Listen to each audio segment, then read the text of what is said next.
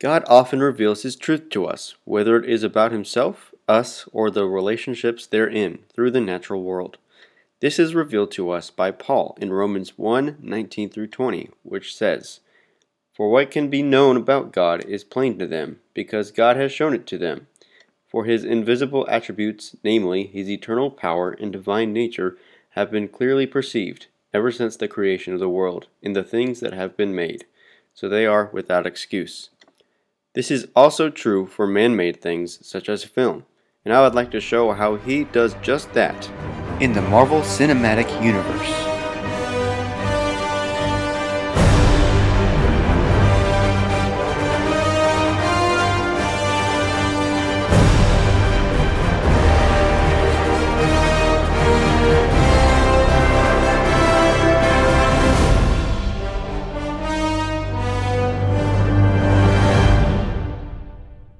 Welcome, everyone, to episode 8 of Oh How Marvelous, and today we will be talking about Thor the Dark World.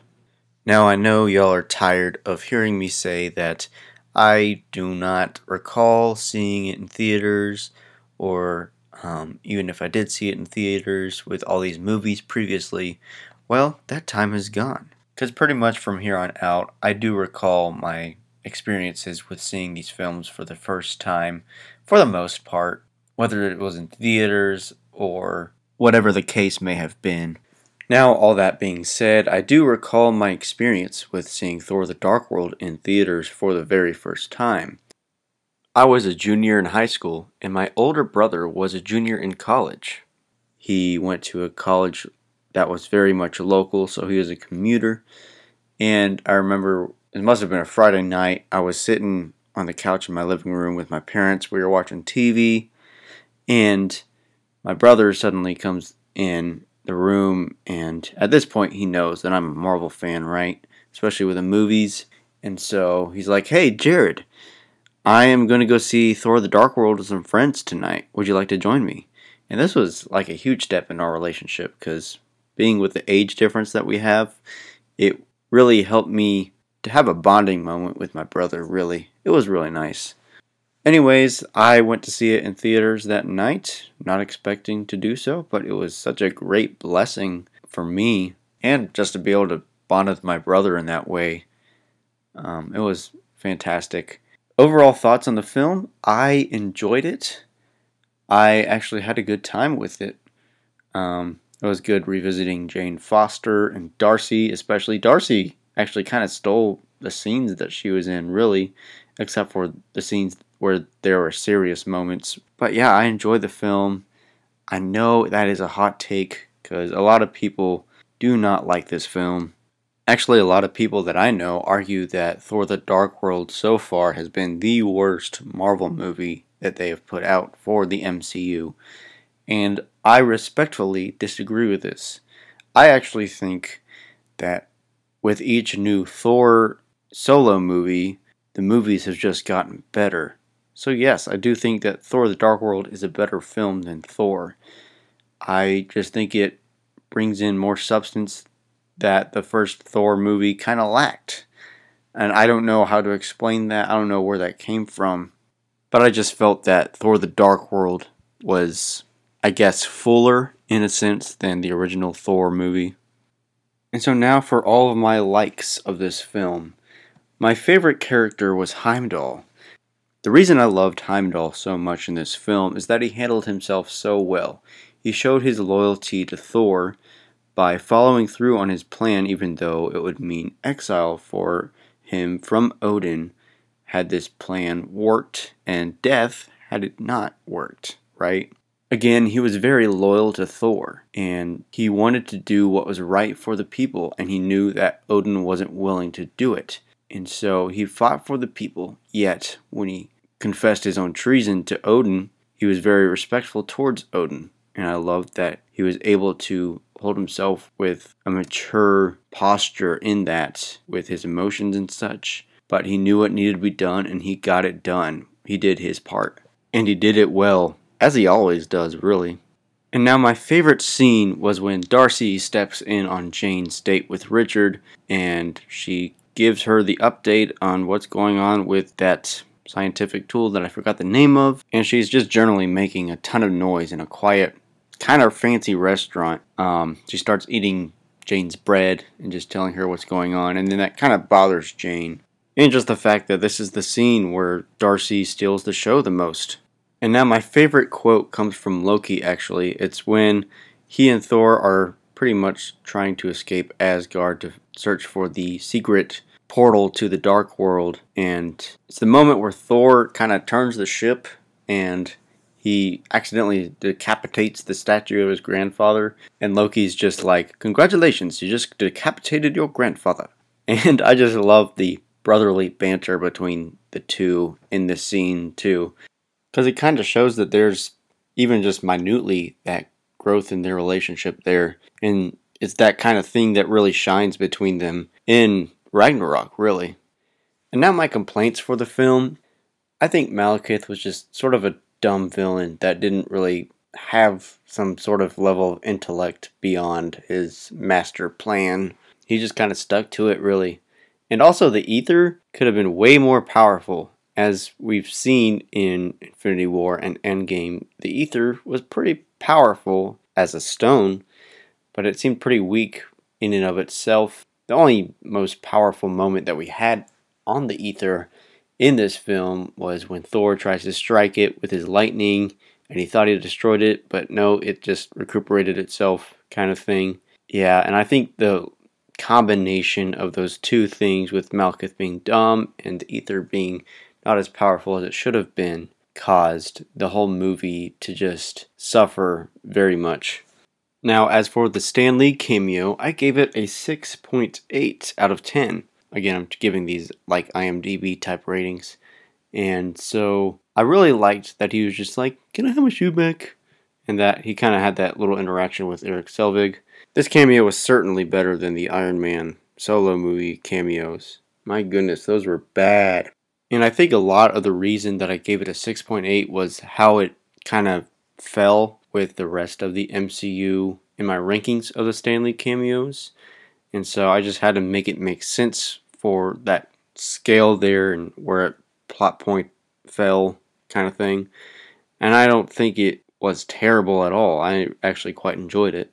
Now, my last thought on this film, not necessarily good or bad, before we get into the devotional portion of this episode, is that I think that this movie, of all the MCU movies, felt the most like it belongs in the DCEU. It just felt like it had that tone. I noticed there was a lot of moments in this film where the scenes were just literally dark. You couldn't see anything, especially if you were watching out in the daylight, in the sun, in a bright room, really. Tonally and cinematography wise, it felt like it belonged in the DCEU more than any other MCU film. Not to say that it fits perfectly with that, it felt the most like it. And now for the devotional piece. It reads In Thor the Dark World, Thor decides to commit a treasonous act in order to save Asgard from the evil elf Malekith.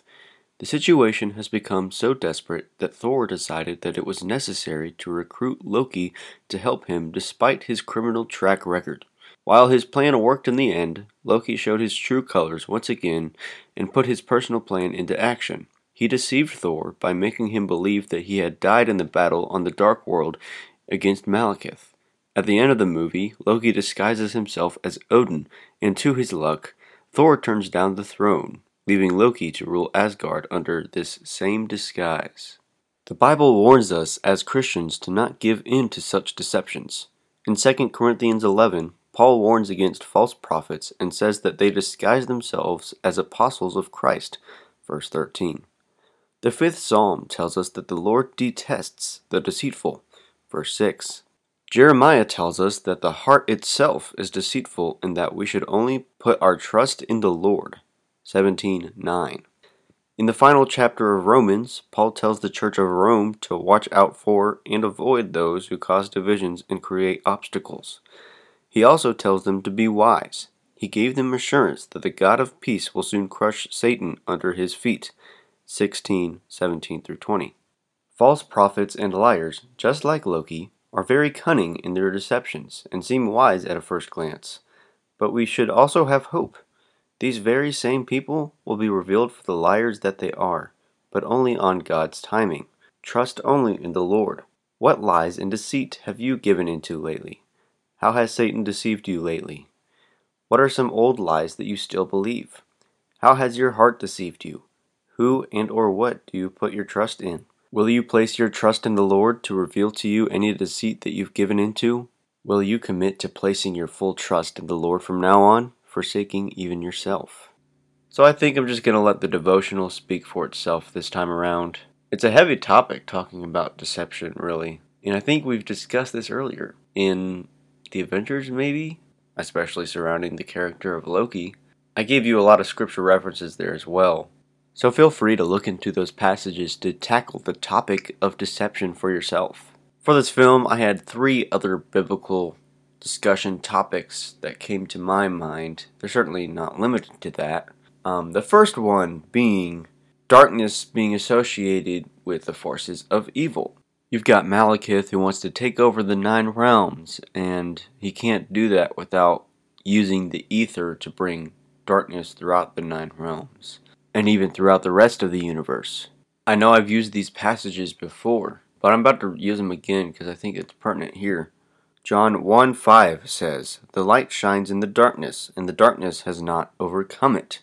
And in Jesus' Sermon on the Mount, in Matthew chapter 5, starting at verse 14, he says, You are the light of the world. A city on a hill cannot be hidden.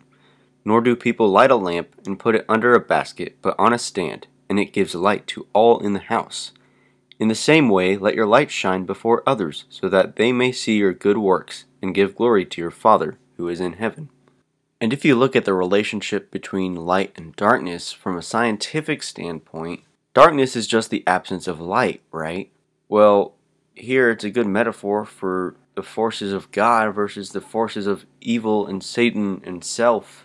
Where God and his forces are absent, that is where darkness is. Where light is absent, that is where darkness is. And that's where the importance of John 1 5 comes in. To know that wherever there is light, darkness cannot overcome it. I heard one time that if you light a candle and that is the only source of light around, it's nighttime, whatever, if you put it about five or seven, something like that, football fields away from you, the human eye can still see that light. And as long as we have that light, we have hope. It's like the moment in Lord of the Rings Return of the King where Sam is fighting that giant spider thing that I forgot the name of the creature, but he has that light that was given to Frodo by Galadriel. And as long as he had that light, he had more hope. He had that confidence that he could fight that force of evil. And if you also look at it in the sense that where there's darkness, there's that unknown factor, right? Like if you're in a dark room, you don't know what's in that room around you, especially if you've never been in that room before.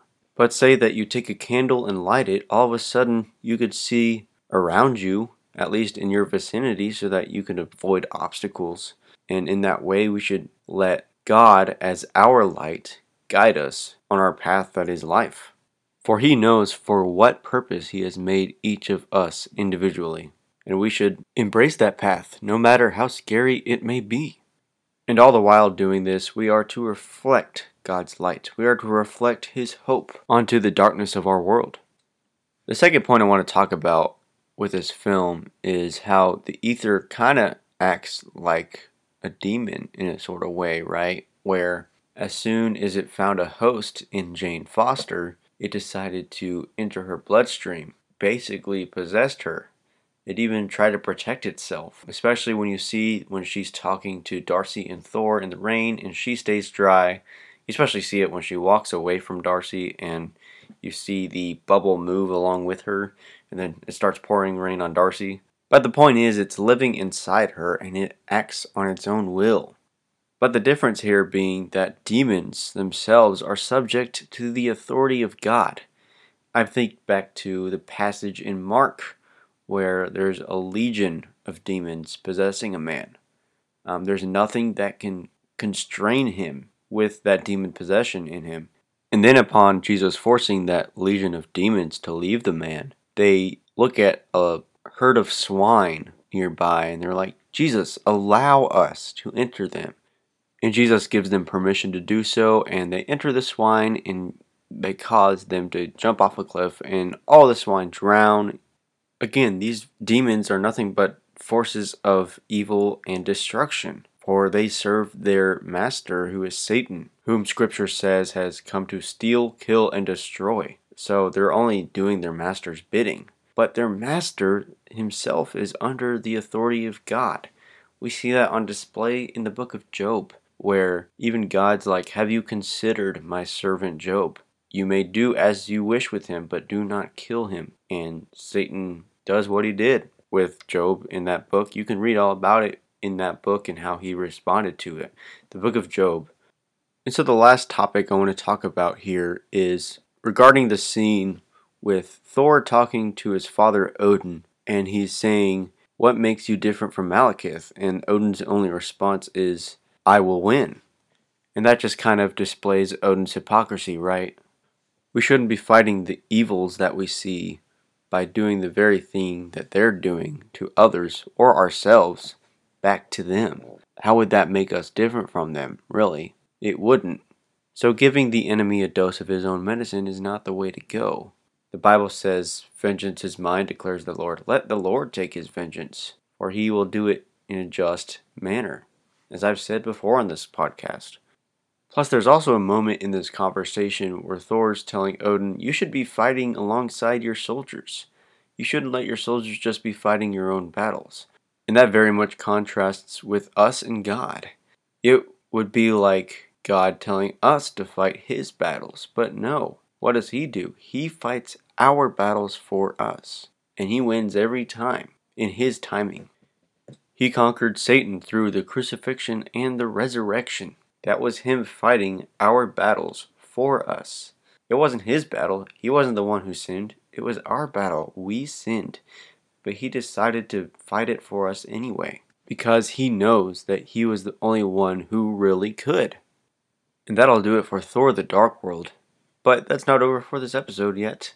Um, I have a few things that I want to talk about that have nothing to do with Thor the Dark World other than the fact that it's MCU related. I am loving Moon Knight so far. We have gotten through episode 5. I'm a bit nervous for the finale, to be honest with you. I do not know how on earth they're going to conclude this within an hour. It is crazy, y'all. Also, if you'd like to join our Discord, feel free to hit me up at mcudevos at gmail.com and I will get back to you and send you the invite link. I am now back on the Discord since it's no longer Lent. And I am very much looking forward to interacting with y'all there with per request, talking about God, MCU, Marvel in general, even DC stuff, anything nerd, really, anything God, where those worlds collide as well. So I would love to have you on the Discord. And a big announcement is that I have purchased a podcasting mic now that my tax returns have come in. So I cannot wait to use that mic. I cannot wait to hear the sound quality that comes from it. Hopefully, it will have better sound quality. I've heard people with the same brand and such use the mic, and it has worked well for them. So I am trusting that it will work well for y'all and for me especially. I cannot wait. And that will officially do it for Thor the Dark World. We'll see you next time where we will cover Iron Man 3 on Oh How Marvelous.